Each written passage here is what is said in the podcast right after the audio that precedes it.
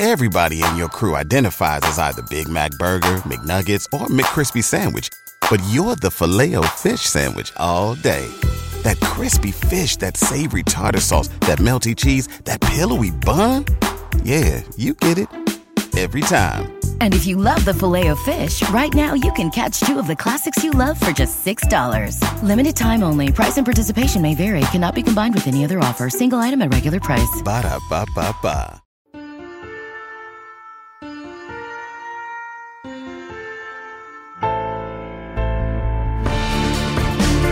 Welcome to Metaphysical Milkshake, the show where we go deep, we get weird, and we search for the meaning of life along the way. Presented by Kast Media and Soul Pancake. Welcome to Metaphysical Milkshake. I am one of your hosts, Reza Aslan. And I am the other one of your hosts, Rainn Wilson. Hi, Reza. Hey, Rainn. I got a question for you. Did you Yeah.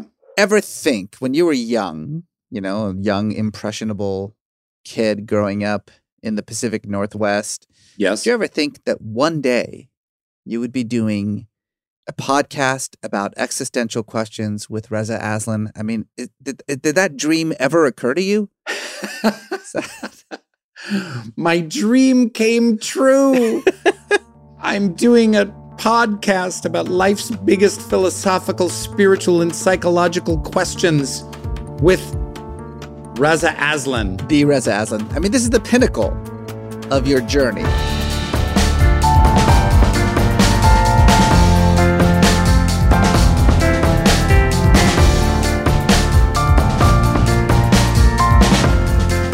Truth be told, you're onto something with this question because from the get go, I always wanted to be an actor. I don't know why, it was just in my DNA. Um, literally, my mom had been an actor, uh, but I had, I just wanted to act more than anything in the world. But I also wanted to dig into life's biggest possible questions more than anything in the world. I always loved um, deep conversations. I always loved pondering like what happens when we die and trying to imagine what infinity was you know th- wondering if i had free will um wondering like how and why emotions worked the way they did. Just kind of like what makes human beings tick? Why do we do what we do? Where are we headed as a species? Etc the list goes on and on. So the fact that i was able to kind of transition my acting life of being like, uh, which ended up being kind of this silly sitcom actor.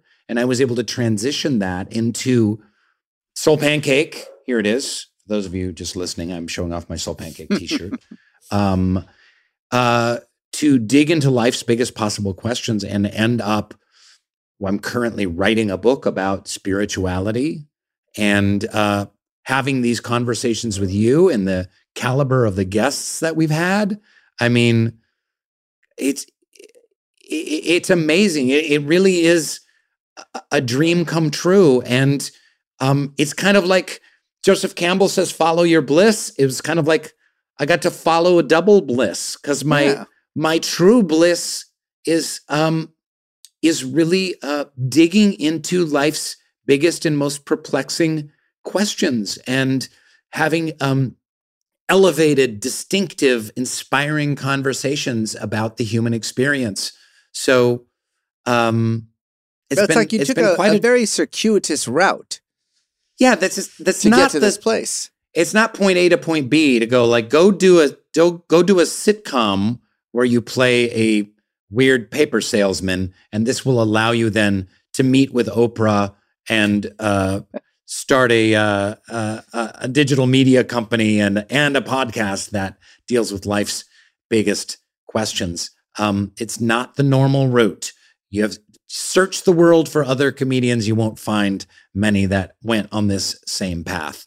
But I would say for you too, you know, uh, there's aspects of your story, uh, your journey that are just so kind of inspiring and kind of frankly puzzling and weird that you have two master's degrees, a PhD, you studied creative writing, you studied theology, you studied sociology, um, and uh, you know, a religious scholar.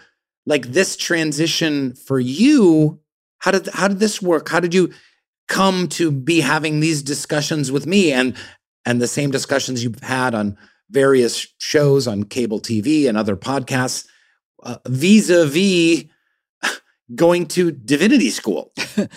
well, I mean it's weird but like this was the plan all along.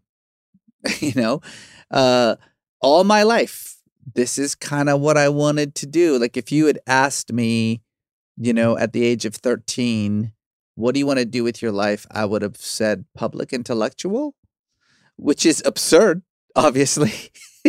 right. And especially public intellectual. Isn't that like Socrates? He was the- just like a guy who gets paid to think out loud.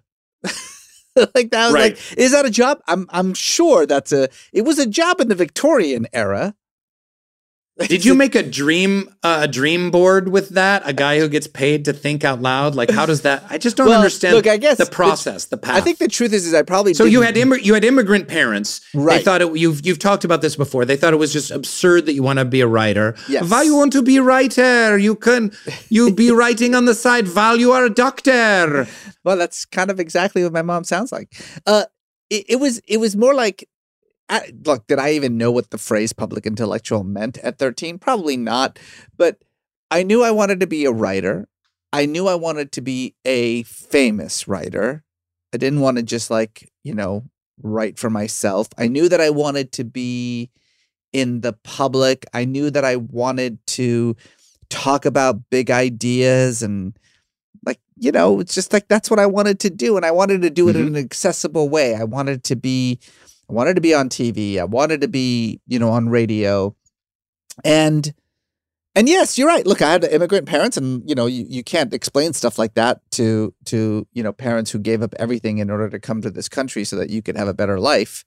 Uh, i've told this story before that when i told my mom that i wanted to be a writer she said who's stopping you from writing? Like Right. like write. Right. you can write. Nobody is you, you go be a doctor and then you write and and i was like no no, no i want to be a, a writer. Like i want that to be a job my job. And she said that's not a job. That's not a real job. And so you know that's how i, I went I got a degree and i you know became an academic because i figured well that's that's close as you get to you know but even while i was getting my degrees i was i was writing novels and i was you know trying my hardest to kind of uh, become as, as much of the public conversation as possible. I had like this very clear you you brought up joseph campbell. That was me. Like i had a bliss and i was Mm. following it. And yes i like you went through a bunch of different hoops and and you know some dead ends and some u-turns. Uh, but i can say that today right now in the year 2021 the year of our lord It's 2022, Reza. oh shit Slight correction. so what the what is You happening where am i Fucking idiot. Are you serious? the you time got is the a year wrong. construct leave me alone You got the year wrong. You just turned 50. 2022 You were born in 1972. here i am at Oh, 50 wow. years old in 2022 and i can say without a shadow of a doubt that i have followed my bliss that i am doing what i was meant to do what i've always wanted to do i, I made it this is where i am That's amazing. It's a big I. I feel really, truly, uh, I feel the same way. Um, I'm a, I, I hope that listeners aren't rolling their eyes like, oh, these guys are bragging because we're trying to get at something here. You know, um, Yes. I uh, this is absolutely incredible. I I wake up with such chronic dissatisfaction, and I think this is such a normal human kind of um, response to the world. I think we survived because we have an anxiety response to the world around us. We have survived as a species because a rustling in the bushes might mean it's a tiger and we need to be worried about rustling in the bushes. And so now we don't have tigers eating us, but we have that anxiety over rustling in various bushes happening all the time. This morning I needed to order some Dutch doors for an office that's being built and I'm like I'm we're never they're never going to finish the Dutch doors in time um with these with the, the assembly line delays. This is terrible. I was I was I spent my entire morning in misery over the idea that I had to order these Dutch doors. So but the but the point is is that I have to through the tool of gratitude, I wake up in the morning and I have to remind myself, this is incredible, Rainn. Okay, maybe you're not a movie star, but you've had an amazing career. You're a weird looking old dude and you had an amazing career. People love what you do. And now you get to write books, you get to travel, you get to talk to Reza. Um, so I have to remind myself that I am in my bliss. But these stories of how people got there is so interesting. And I think the guest that we're bringing on today exemplifies this more than any other story I've ever heard. I mean, this guy, Steven Ho, um, you know, essentially emergency room nurse, uh, turned comedian superstar with tens of millions, hundreds of millions of followers across social media.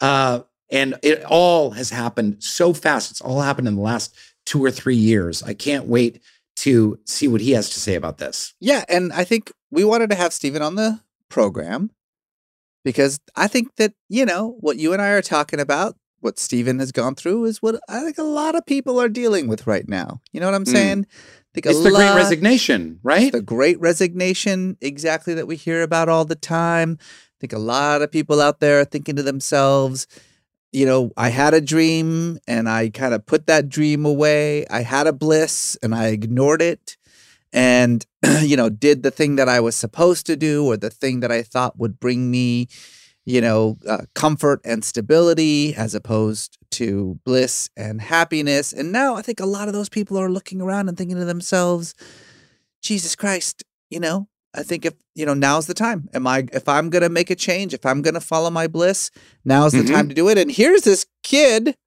Steven Ho, who did it. He's an ER technician, uh, you know, in the middle of the pandemic, staring at death every day and realizing that, you know, this isn't, this is not his bliss. So this is our big question for today. How do you follow your bliss? Steven Ho working 12 hour shifts in the ER, being a frontline hero in the pandemic, starts uh, making funny videos using his kind of love of comedy and his knowledge of hospitals. And these videos started picking up steam and uh, started getting noticed by everyone. He's got over 10 million TikTok followers, uh, just millions of subscribers. Just, you know, he's, a, he's one of these new celebrities, the social media stars. Um, and he quit it all, quit quit the uh, the ER game, moved to LA, got an acting agent, continues to do stand up comedy. Um, it's a pretty inspiring, fascinating story. Let's welcome to the show Steven Ho, aka Stevie O. Hi, how's it going? How are you guys? Uh, so just before you came on, you uh, said that this was only the second podcast you've ever done. So I'm assuming that you were living on Mars until just what, like a couple of days ago? No, you know, people have been asking me to do podcasts, but I just, you know, I I'm afraid I'm gonna say something that's gonna go online forever that I, like that I can't edit myself. so look, we talked a little bit about uh, your journey uh, to you know the place where you are now, but uh, why don't you take us back a little bit? So um, you you were an ER technician. What by the way, what exactly is an ER technician? I actually I don't I Yeah. realize I don't know what that means. Do you plug in the defibrillator? He's a a- that's your the job. You plug things in. No, it's it's no, it's not really a technician. I, I'm so the EMT is emergency emergency room technician.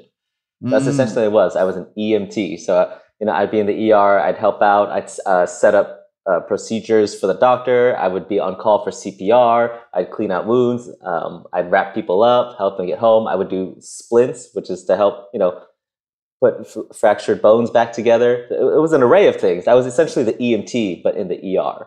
Just a quick question. Did you ever see something so gross that it made you puke? Oh, close. There was, I've seen a lot, but there was one thing that made me gag, and it was uh, a homeless guy who came in. He had his leg wrapped in a garbage bag, and I took it off, and it was just flesh eating maggots that fell all, All right, over thanks. the place. Oh, Thank you, everyone. Good night. oh, oh. It's great talking to you, Steven. That was the one thing that ever made me go. I've seen I've seen people's arms that were falling off, like calf muscles that were hanging by like a skin. But the one thing that made me just nearly gag was oh. maggots. Yikes! I can't believe you left that oh, job. What if you could have a career where the opportunities are as vast as our nation, where it's not about mission statements, but a shared mission? At U.S. Customs and Border Protection, we go beyond to protect more than borders from ship to shore, air to ground, cities to local communities. CBP agents and officers are keeping people safe.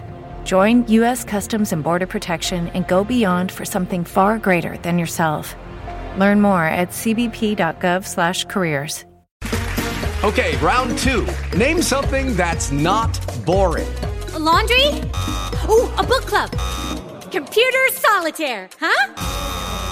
Ah, oh, sorry, we were looking for Chumba Casino. That's right. ChumbaCasino.com has over 100 casino style games. Join today and play for free for your chance to redeem some serious prizes.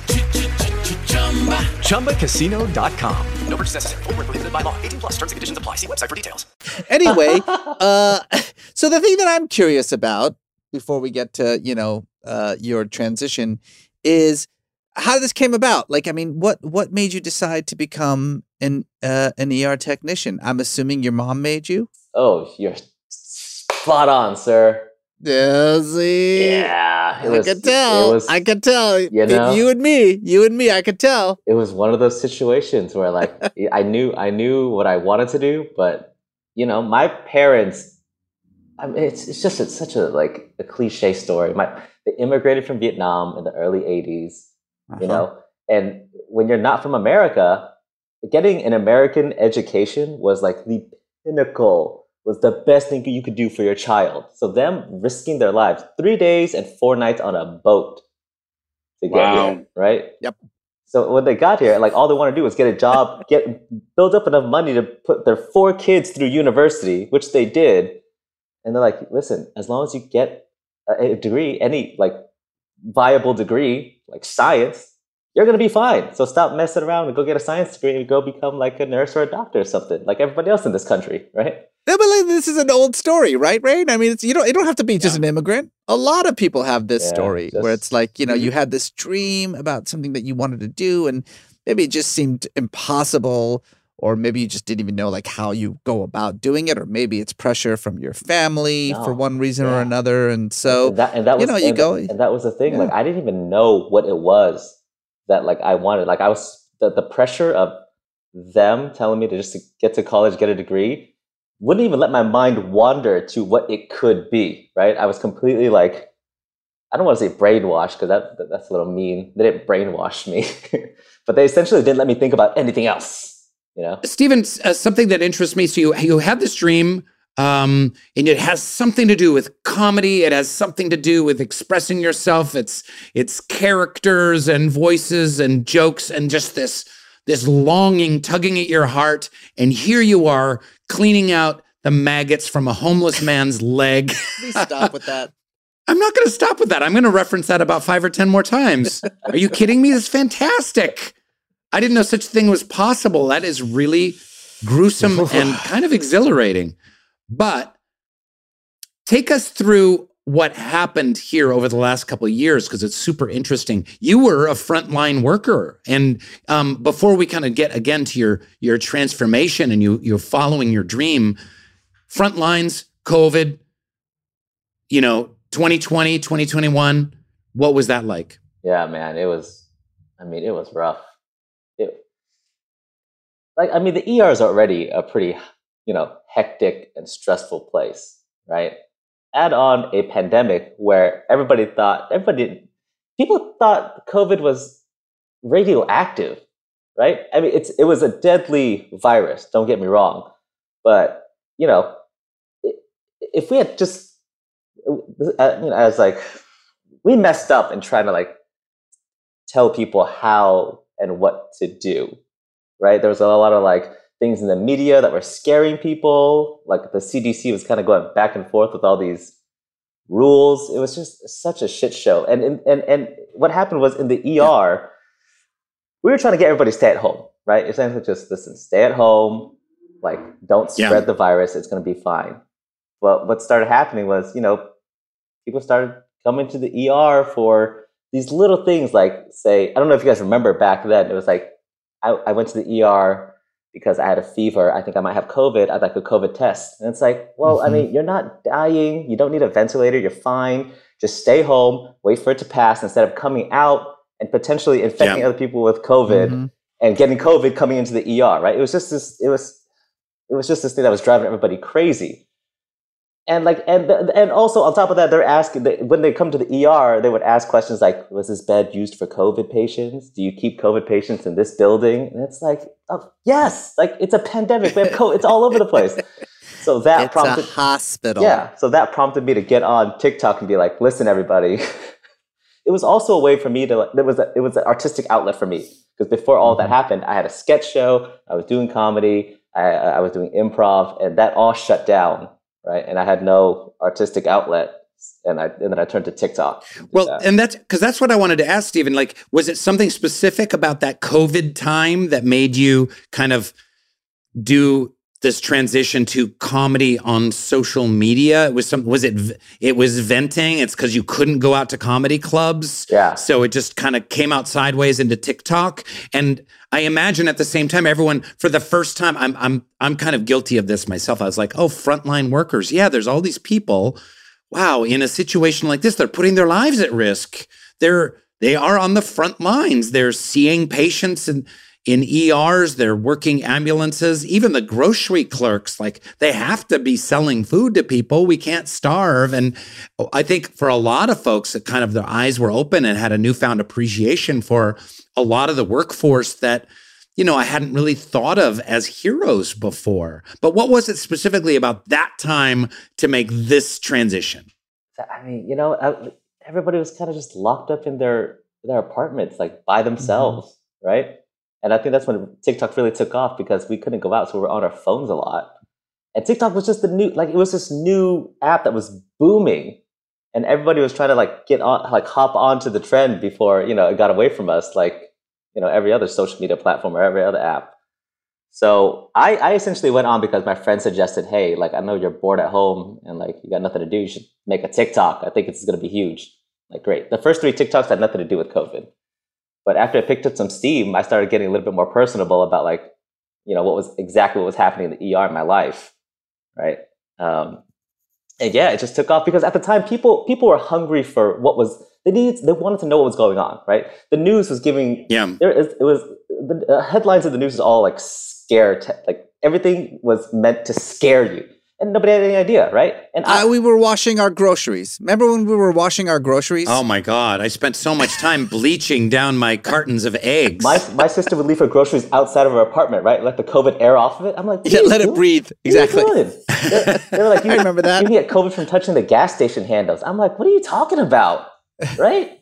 all, all this stuff that they were saying. And I'm like, that's not that's not true at all. Just stay at home and wash your hands and like, you know, keep away from each other for a little bit.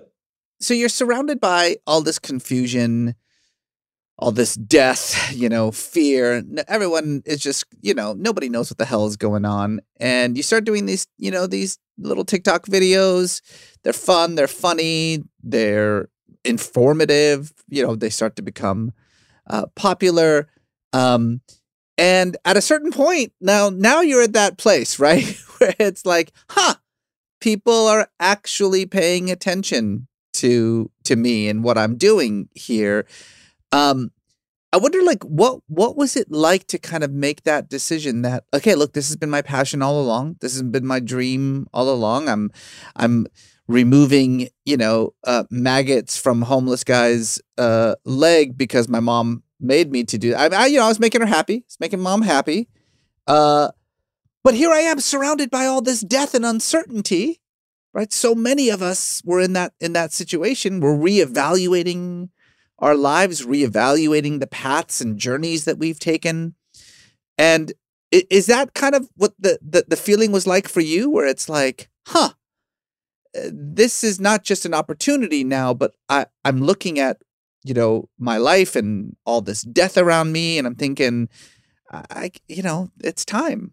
Yeah, no, it was definitely all of that. But it was also, you know, like I, I've been, I was acting before that for like six, seven years, I think. I did a lot of theater. This was I was I've been waiting for this opportunity. You know, it's one of those things where I like Yeah. I know what's happening here. This is gonna be big. And I have to take advantage of this.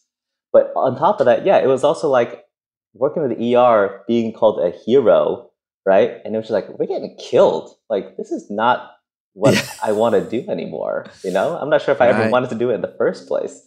Yeah, you're staring death in the face. Yeah, and and here was this opportunity. It was blowing up, and at one point, like I was getting in trouble with my job. Right? They're like, "You got to stop making these videos." Like, know.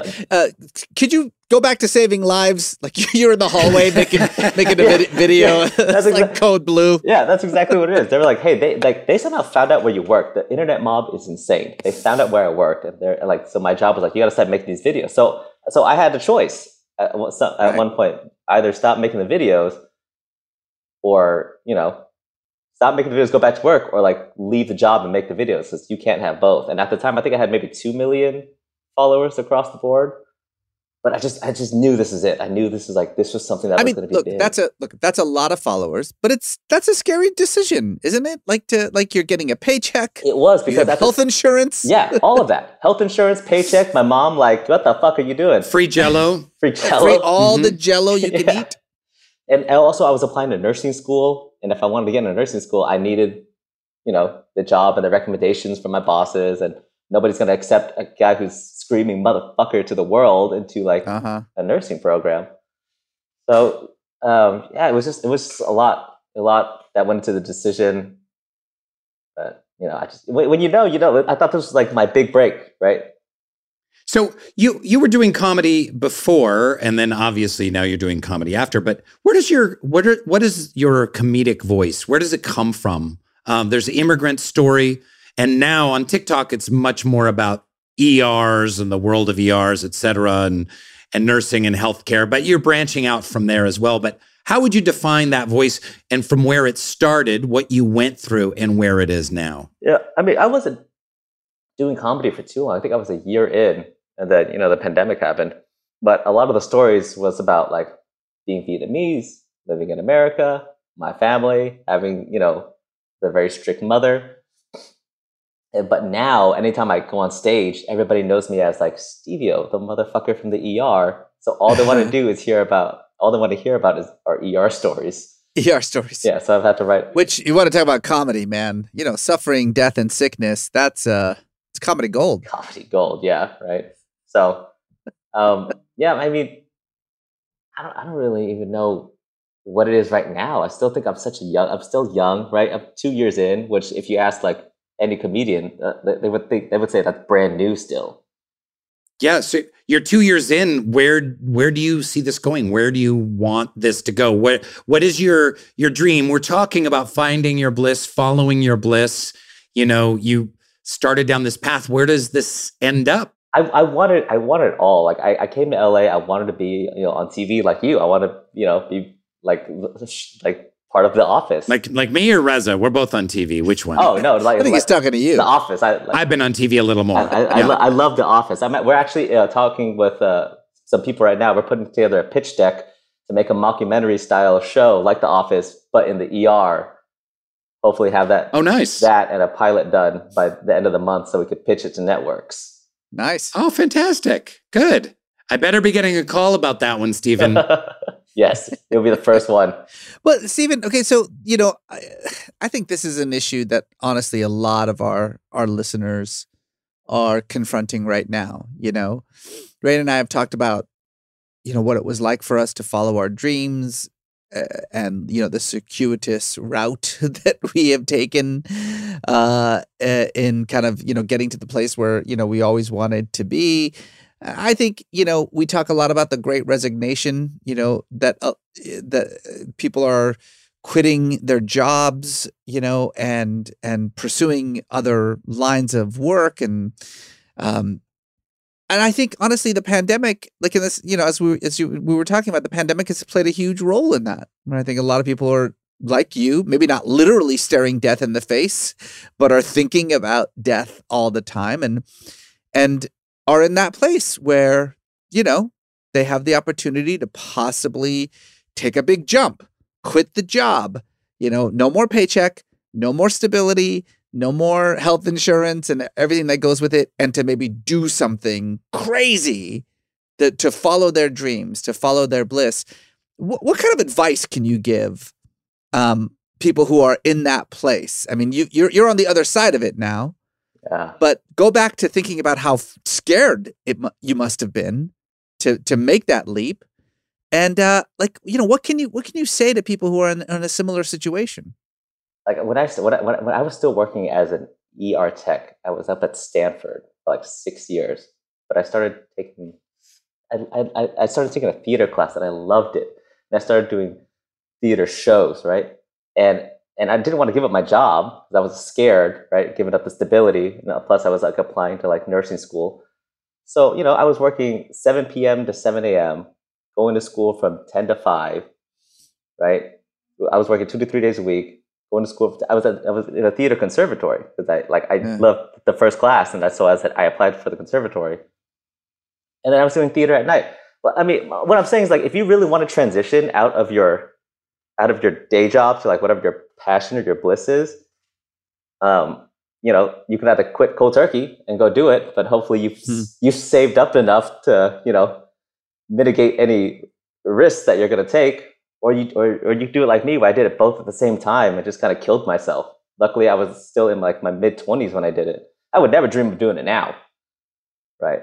But I mean, if you're God, if you want to do it, man, like. But here's the thing too, like people these days, I, I know like the, the FOMO is real because there's so many people on social media who are blowing up, and and a lot of my friends who see it look at it and think, oh, this is easy. I could do this, right? Because that's that's what we make it look like. We make it look like this is just life. We're just filming life, but it's also like it's also a lot of hard work, and it's also like a full time job.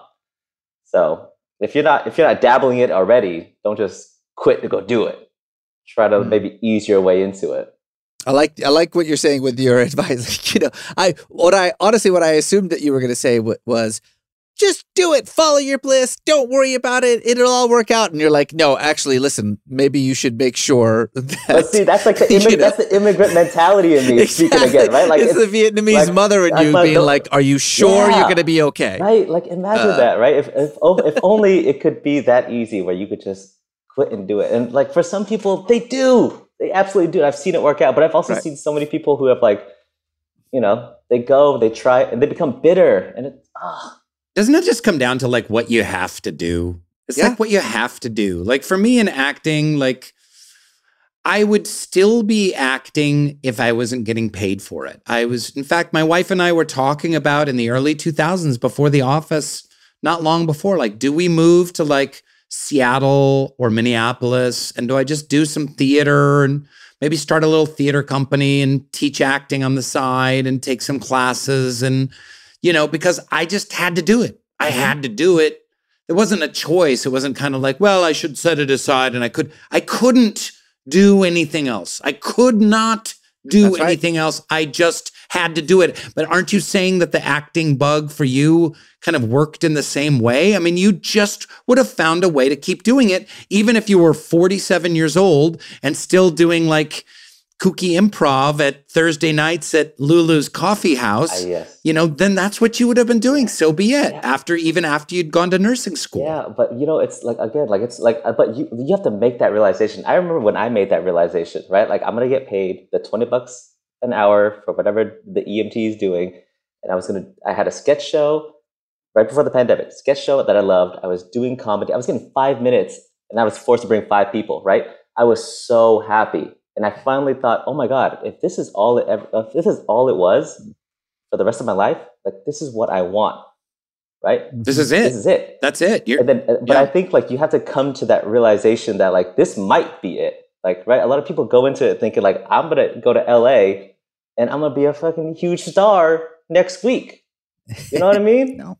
So like, I think I, I think f- for me, like, but I, this is what I'm talking about. It's like not you weren't you weren't you didn't do it to pursue fame. You did it because you had to do it. It was part of you and it brought you tremendous joy. So in this idea, the old Joseph Campbell idea of following your bliss, it gave you bliss. Even if you're doing 5 minutes of comedy, you had to drag 5 friends there. There were like 17 people in the house. You were like this is awesome. I could do this for a couple more decades. Let's go. Let's keep. Yeah. So that I really admire that about you and your story because the fame thing gets really tricky and where social media gets uh, a little troubling for me is the fame seekers on the talentless fame seekers. Fortunately, you had talent, you have talent, you became famous.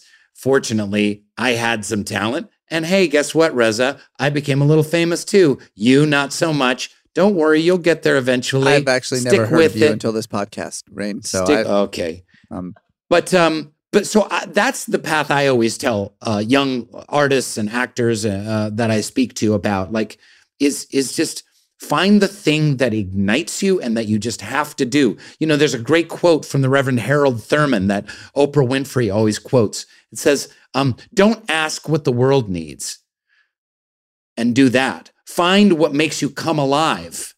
And do that because what the world needs are more people who have come alive. And I like that idea. Find what makes you come alive and do that thing. And then guess what? I don't know if it's the mystery of the universe. I don't know if it's just kind of like general psychology. I don't know if it's God and fate and the Holy Spirit, but doors open up when you're doing what you love because you're sharing joy. You're making other people joyful. You're providing a service and your path will become more and more clear. Oh, yes. Amen. Amen. I know. Uh, and again, right? Like I, I, I have to believe that, right? I, I did at one point. I, I still do. But like, if we're talking about people who are like me, who are who are in a profession, who are a little older, right, and who now are thinking like, like there's so much death, people are dying. Like maybe this is not really what I want to do. Like I want to do something else, right? I think what I'm saying is that like, you know, go maybe try, go dabble in it first. If if you really enjoy it, then yes, you have to take that leap. But a lot of people, like I think, ah, I s- I sound so I sound like a terrible person when I say stuff like this. No, I, I'm just like you know, like I'm still I'm still so cautious. Even now, I'm still so cautious, and uh, I, I, I, I and I'm still learning uh, uh, to break out of that myself too. Right, but I did at one point I did take I did take the leap where I said, listen, I'm I'm done with the ER. You know, I'm done with this. Yeah. I'm done pleasing everybody. I'm gonna go do what I want. Um, and That was a big, bold leap. Yeah. And I will tell you that early on in my acting career, I saved a guy's life with the Heimlich maneuver. oh, So we got that. You could have been an ER technician. Right. You could have. I could have totally done it because we were having uh, Alpine burgers at a diner on the Upper West Side. And Alpine burgers means they put Swiss cheese on it. And um, we were laughing and laughing, and he was choking and turned bright blue, like robin's egg blue. Couldn't, like, blue is this shirt. And I just did the old thing, and boom, it flew out of his mouth 30 feet. was that the first time you've done it, or That was the only first and only First time only I did it. But uh, um, the dude, uh, I I got a little taste of. Yeah, I might. Yeah, I, I might. Reza, I might. I might leave the uh, performing, or I might. I might need to go to nursing school. Follow your I bliss. felt. Follow I felt your exhilarated. Rainn. I felt exhilarated removing the Alpine burger from his gullet. With Lucky Land slots, you can get lucky just about anywhere. Dearly beloved, we are gathered here today to. Has anyone seen the bride and groom? Sorry, sorry, we're here. We were getting lucky in the limo and we lost track of time. No, Lucky Land Casino, with cash prizes that add up quicker than a guest registry. In that case, I pronounce you lucky. Play for free at LuckyLandSlots.com. Daily bonuses are waiting. No purchase necessary. Void where prohibited by law. 18 plus. Terms and conditions apply. See website for details. Uh, Steven Ho, this has been a very enlightening conversation, and you know, and it- and, like it's inspiring, you know, and and don't don't worry about the fact that you're still a little bit cautious and nervous. That's just that's called being the child of immigrants. That's just a normal thing. I'm still I still think that someone's going to knock on my door and take me away. Oh, jeez. I, I'm still like every time there's a do. knock, I'm like, what is that for me? Is it? For I me? hope they do. Yeah, thanks. Thanks, Rainn. Uh, but listen, it's you know, I think your your story of of following your passion, following your bliss, and obviously you've had enormous success is is uh, a real inspiration to a lot of people out there who who are kind of thinking about doing the same thing. right now, and um, It's possible. I mean, if they're out there, if you're thinking about it, let me tell you, it's it's possible. Just you know, there's there's work to be done though, so be prepared. Well, listen, um, we brought you on your second podcast ever.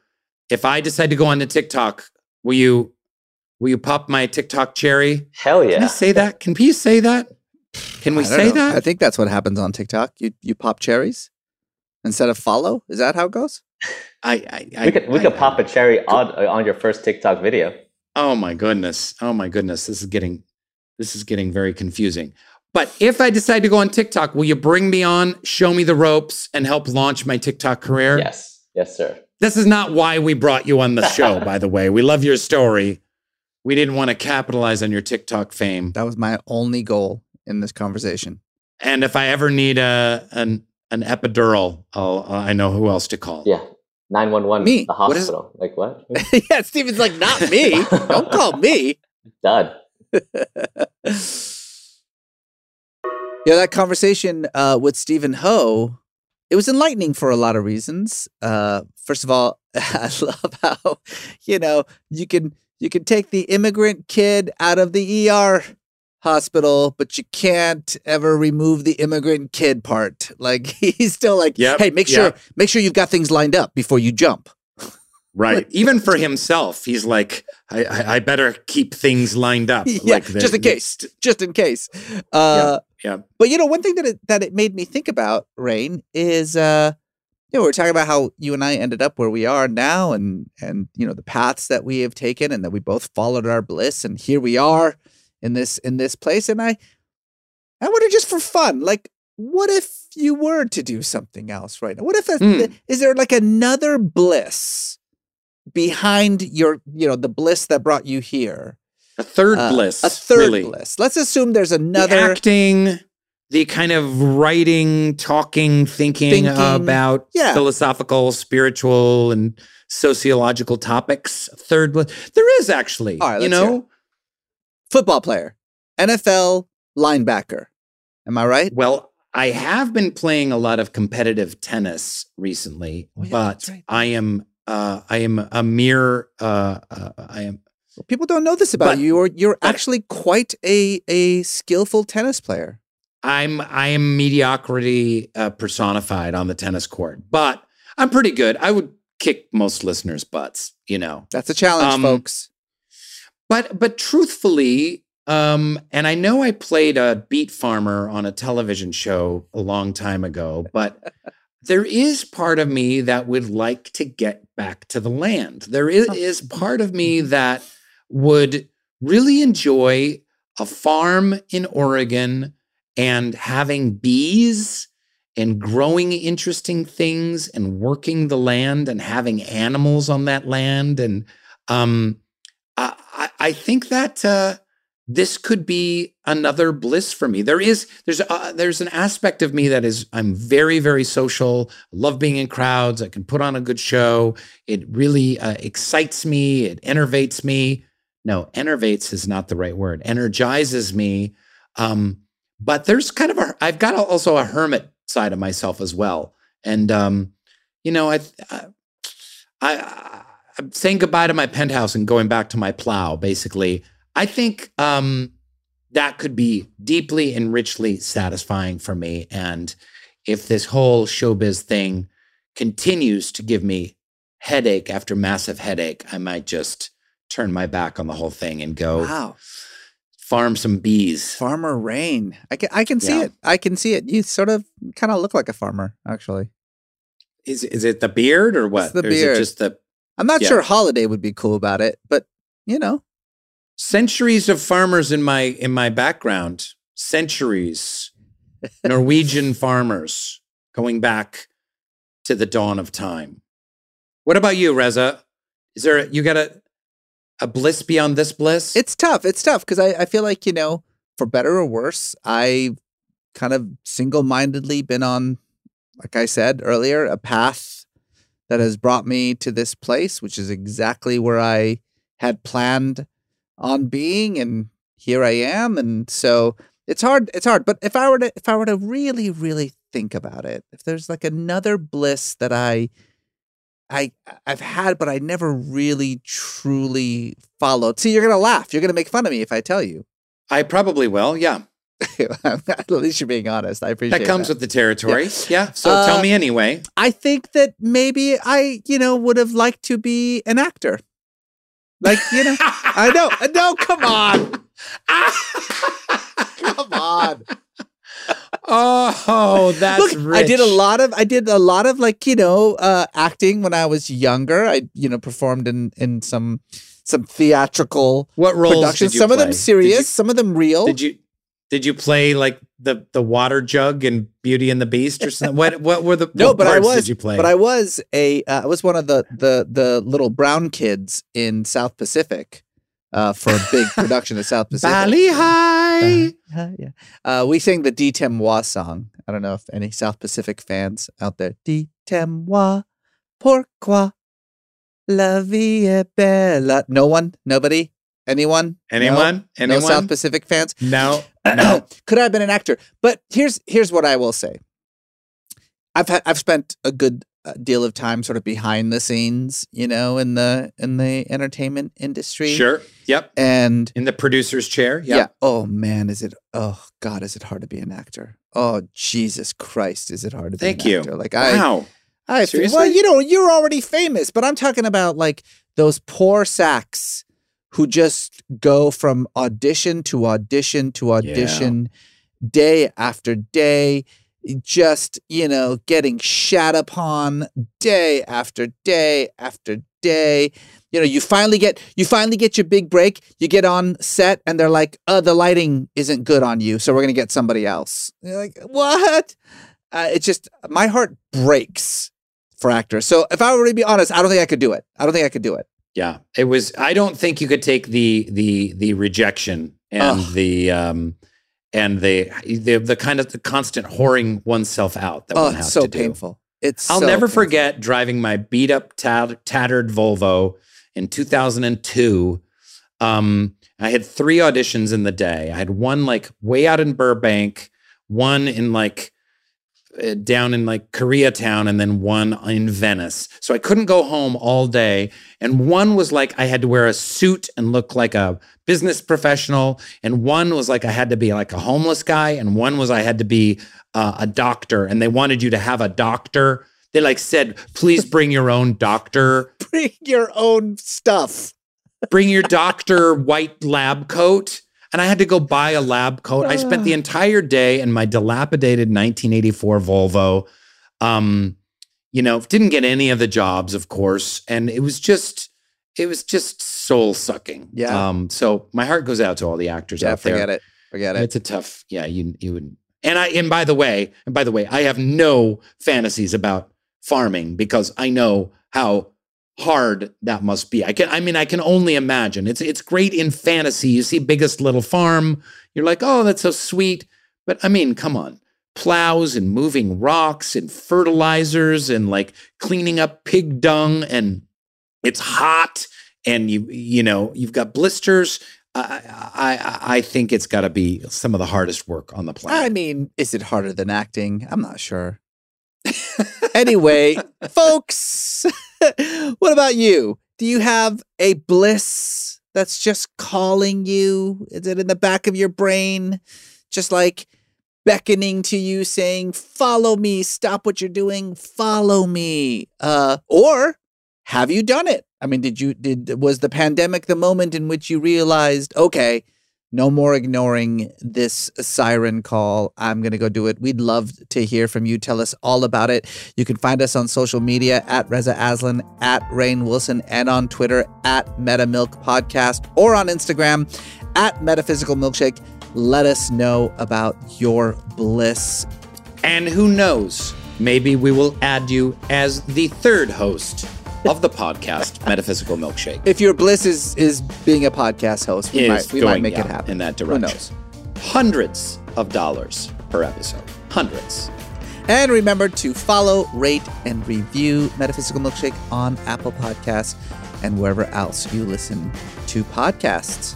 Thank you, all my bliss lovers. Metaphysical Milkshake is executive produced by Rainn Wilson, Reza Aslan, and Colin Thompson. It is produced by Safa Samazadeh Yazd, Paris Lane, Mick Demaria, Hashem Self, and DJ Lubel. Kast Media is the production and distribution partner. Original music by Jeff Tang.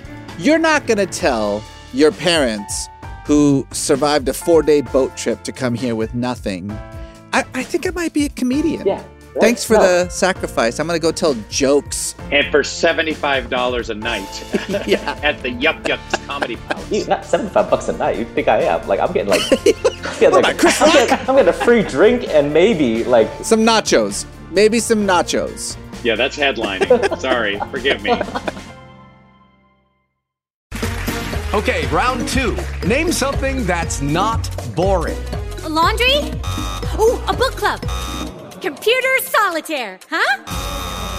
Ah, sorry, we were looking for Chumba Casino. That's right. ChumbaCasino.com has over 100 casino style games. Join today and play for free for your chance to redeem some serious prizes. ChumbaCasino.com. No purchase necessary. Where prohibited by law. 18 plus terms and conditions apply. See website for details.